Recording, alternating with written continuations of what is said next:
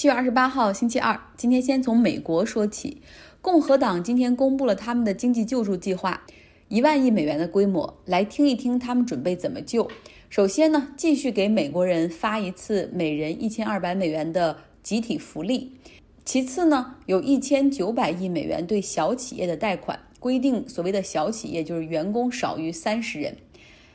还有一千亿美元对季节性和低收入行业的企业贷款。另外，他们对军工行业要给予三百亿美元的额外支持。共和党非常喜欢军事哈。那对于失业人口的补助，他们则拿刀砍掉一大部分，从目前的每周六百美元，他们要削减到每周多给两百美元。另外呢，他们的这个计划里还会给学校拨一千零五十亿美元的拨款，然后为了让这些中小学可以在秋季重启。因为只有学校开门，孩子去上学，家长才可能真正的返回工作岗位。相比之下呢，民主党他们在众议院提出的一个救助方案是三万亿美元的规模。对此，共和党参议院的领袖 Mitch McConnell 说：“我们绝对不可能答应，因为美国不是社会主义。”而民主党则回应说：“显然，共和党根本不在乎工薪阶层，否则你们也不会用这么长的时间拟一份完全没有诚意的救助方案，因为你们要削减的是超过两千万人口的失业补助，这些人靠着这些失业金来交房租、来买吃的。目前，美国的失业率是百分之十一。”来看这份共和党的救助方案，里面对企业的贷款很多，这当然本意是好的，但是在操作层面上，别忘了上一轮的救助中就暴露出很多问题，像很多的连锁企业，包括酒店、赌场、餐厅、酒吧，他们以单个门店的身份去申请贷款，然后有不少还获得了批准，还有科技公司的高管以诈骗手段通过空壳公司申请了多达五百万美元的这种贷款，然后去用于炒股。那还有一些有钱的企业获得贷款，比如说华盛顿 D.C. 的一个 high profile 的律所，客户都包括前总统级别的，然后他们也申请了，还获得了五百万美元的贷款。私募股权基金公司 Tree Arston 也获得了，包括 N 多个天主教的慈善机构，还有私立大学，像哈佛这样的私立大学，他们申请也都获得了救助，但是不少有很多被曝光之后让他们退回来的。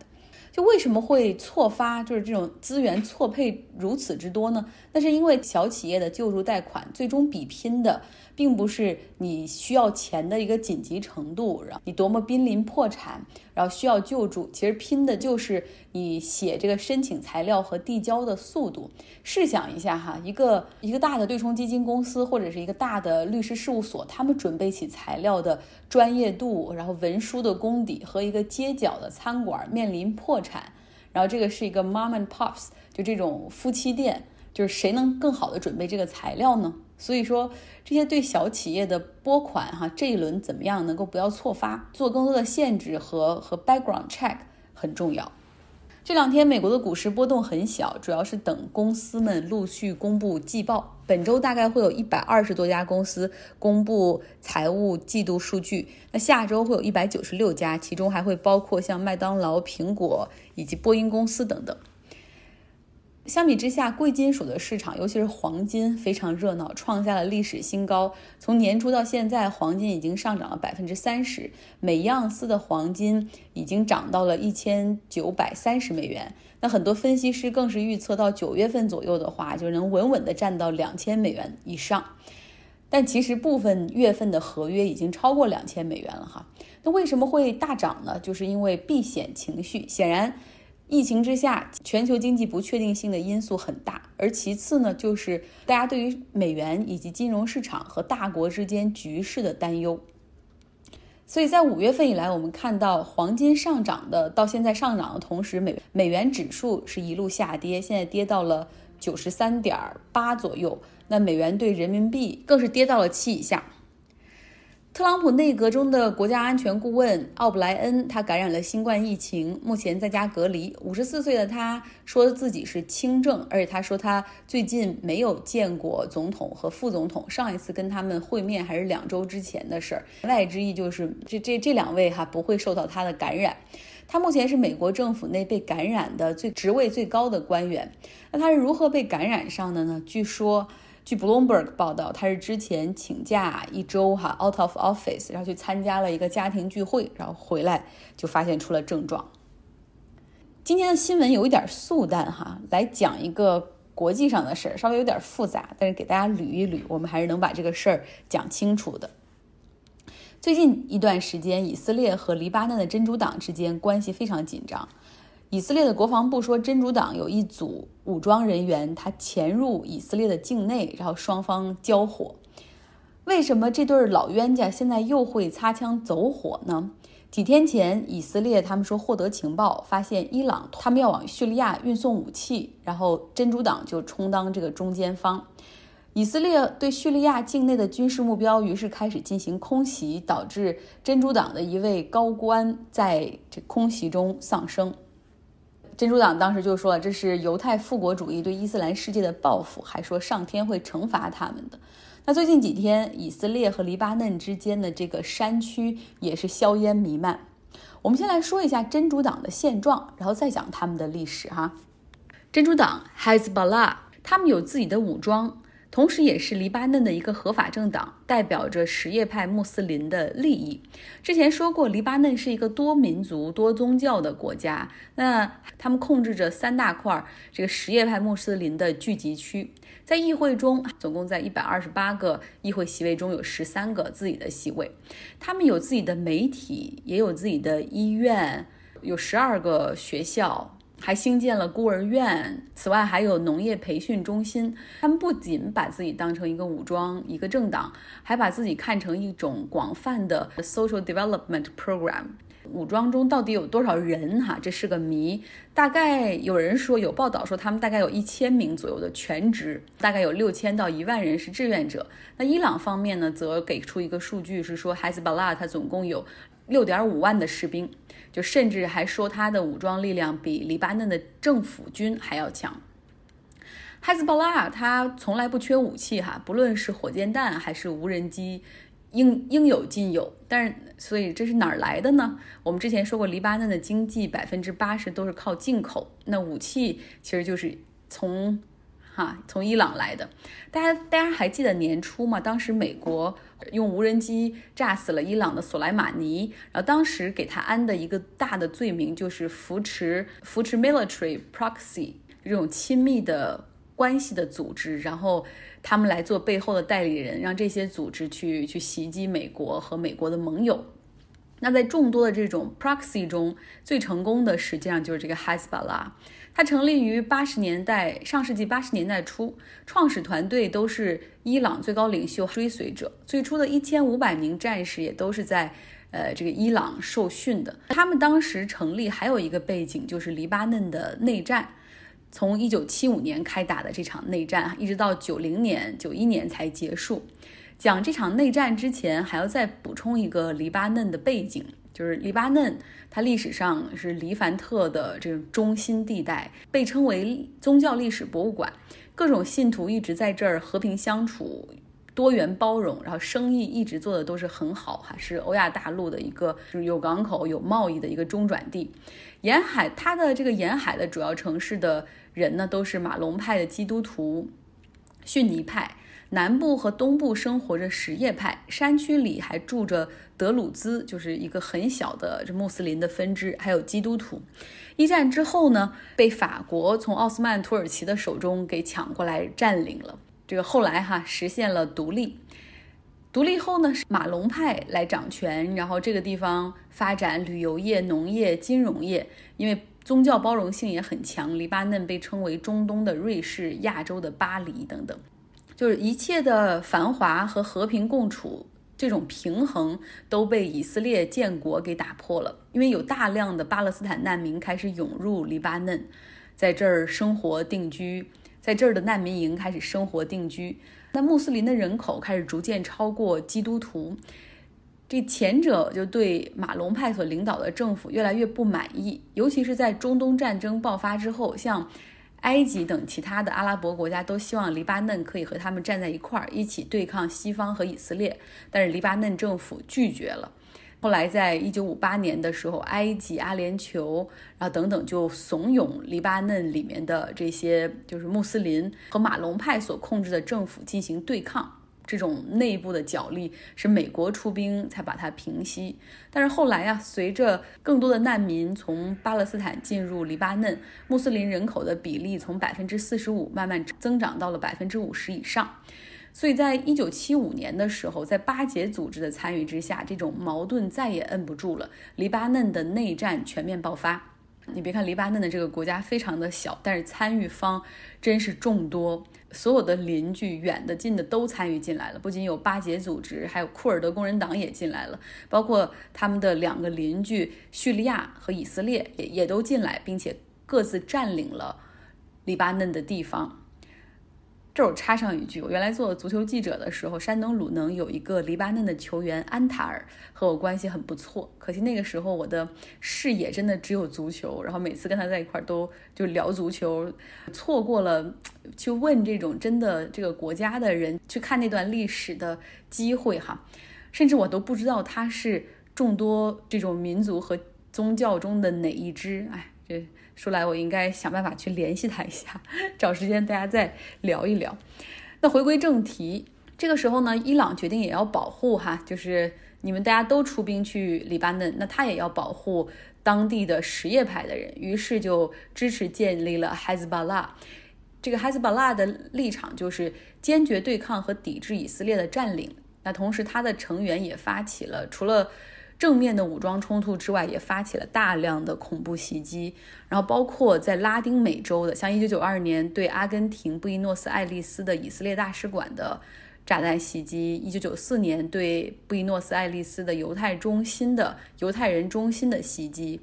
像我有个阿根廷的好朋友，他的母亲曾经在那个犹太人中心工作，他母亲的很多朋友和同事都在袭击中丧生。这个哈兹巴拉也被很多国家定性为恐怖组织，在阿拉伯世界的眼里呢，他们被认为是有骨气的战士，甚至他们的捐款者中也有一些是逊尼派的资助。黎巴嫩的内战在九零年、九一年之后哈，这个结束了。黎巴嫩当时呢，就是各派就根据政府的规定都解除了各自的武装，因为你内战已经结束了嘛，不需要了。但是海兹巴拉他当时是以要继续对抗以色列为由，就是没有解除武装，也也没有上缴武器。所以多年以来，他们也一直是以色列的眼中钉，经常在边境制造麻烦，然后和以色列交火。但是海兹巴拉因为现在合法的政党嘛，在在黎巴嫩的存在，所以他们经常会否认哈，就有一些行为是是他们所为。所以回到今今天新闻最初的那个，以色列说和一伙来自海兹巴拉的这种武装进行交火，然后这海兹巴拉就否定否认说这不是我们的人，我们根本不知道是什么。本来觉得今天新闻很素淡，结果讲完这个，忽然觉得好长。不过真的真的，黎巴嫩的历史很有意思，从黎凡特到现在的十八个不同党派和这种宗教的团体，然后共同组成的这种政坛的现象，真的很值得大家去去好好读一读哈他们的情况，尤其是这种本来是希望通过多党派的政党继续维护。民族和宗教的融合和稳定，结果却造成了现在这个黎巴嫩的这种政治体体系效率非常的低下，并且腐败滋生。好了，结尾呢，我们继续来听 Robert 给大家讲述《大西洋月刊》上的那篇文章，把昨天的下集给续上。网络巨头是如何用数字革命来剥夺我们选择的自由？数字化生活仍然处于初级阶段，而管理这种生活的公司的权利。还在增长中。公司正在研究我们在搜索什么，我们会做出什么反应，以及我们在一天中的哪些时间进行某些在线行为。很快，摄像机和传感器很可能会察觉到是什么让我们感到恐惧、愉快和兴奋。数据采集者可能会比我们自己还了解自己。据《华尔街日报》报道，有个 iPhone 应用程序追踪用户心率和月经周期。并将这些信息传递给 Facebook，不过 Facebook 否认利用这些信息获利。如果消费者是经济学教科书中所谓的理性行为者，那么他们可以自己决定是否交换一些隐私，以获得看朋友照片的乐趣，或是方便跟踪自己的心率。但成瘾经济中，这个信息交换是不对等的。用户轻松地交出他们的私人信息以获得服务，与此同时，数据采集者则严格保护自己的隐私，通常拒绝披露他们拥有的信息，他们卖给谁，以及他们如何利用这些信息来操纵消费者的行为。事实上，他们确实在操纵我们的行为。例如，一款成功的手机游戏《精灵宝可梦》，表面上看，这是一款无害的游戏。玩家使用智能手机。在他们的社区寻找同名的卡通生物，游戏则依靠奖惩制度将玩家聚集到麦当劳、星巴克和其他商店。这些商家会按照引导的人流量向游戏开发者支付费用。在成瘾经济中，无论是线上卖家或线下实体店，都可以引导我们出现在他们家门口。而如果我们没有心情买东西呢？他们也可以进行操纵。Facebook 已经在吹嘘，它能够在潜意识中改变用户的情绪。尽管他们否认利用这种技术推销有针对性的广告，然而，就算他们不这么做，也肯定会有其他公司利用我们的弱点。在网络购物时代，美国人养成了一个酒后购物的坏习惯。调查显示，这已经是一个数十亿美元规模的现象。有很多技术平台。会分析出我们什么时候可能会喝醉，而且他们可以从我们的语音中的含混不清或文本中的打字错误中辨别出喝醉的情况，并利用这些信息来确定他们进行推销的时间。公司也在利用我们对他们的依赖和他们对我们的了解，让我们为他们的产品支付更多。通过跟踪我们的购买模式，他们可以根据每个人愿意支付的价格，而不是市场承受的价格。来报价。一项研究发现，谷歌搜索结果中显示的耳机价格，因为用户的上网历史而有所不同。当过去的搜索历史显示用户很富有时，报价最高会上涨四倍。经济学家的另一项研究发现，获得特定买家信息的卖家可以得到比市场价格高出百分之零点三的利润，而拥有买家个人浏览历史的卖家。则可以增加百分之十四点六的利润。资本主义的根本利益在这里受到了威胁。传统上，买家从经济学家所说的消费者剩余中获益。消费者剩余就是我们愿意为商品支付的价格与卖家实际收取的价格之间的差额。现在，卖家凭借他们新发现的信息优势，可以为自己保留更多的盈余。我们过去一直假定，对同样的商品。你支付的价格和我支付的价格一样，现在就不能做这样的假定。一直以来，美国社会对待令人成瘾的产品和不令人成瘾的产品有不同的态度。政府会限制人们购买香烟和酒精的年龄，并规定可以在哪里消费。赌博在大多数地方都是非法的，而且受到严格管制。但是，大型科技公司基本上没有受到这种管制，他们通过免费赠送，甚至假装社会公益品，将令人上瘾的潜在有害的产品投放到美国人的日常生活中。事实上，那些最让人上瘾的新设备和应用程序，可能应该放在柜台后面销售，他们的包装上应该印上严厉的警告，而且只能卖给年纪较大的顾客。或许。我们能做的最直接和最重要的改变，就是在技术领域为隐私数据交易引入透明度，建立互信。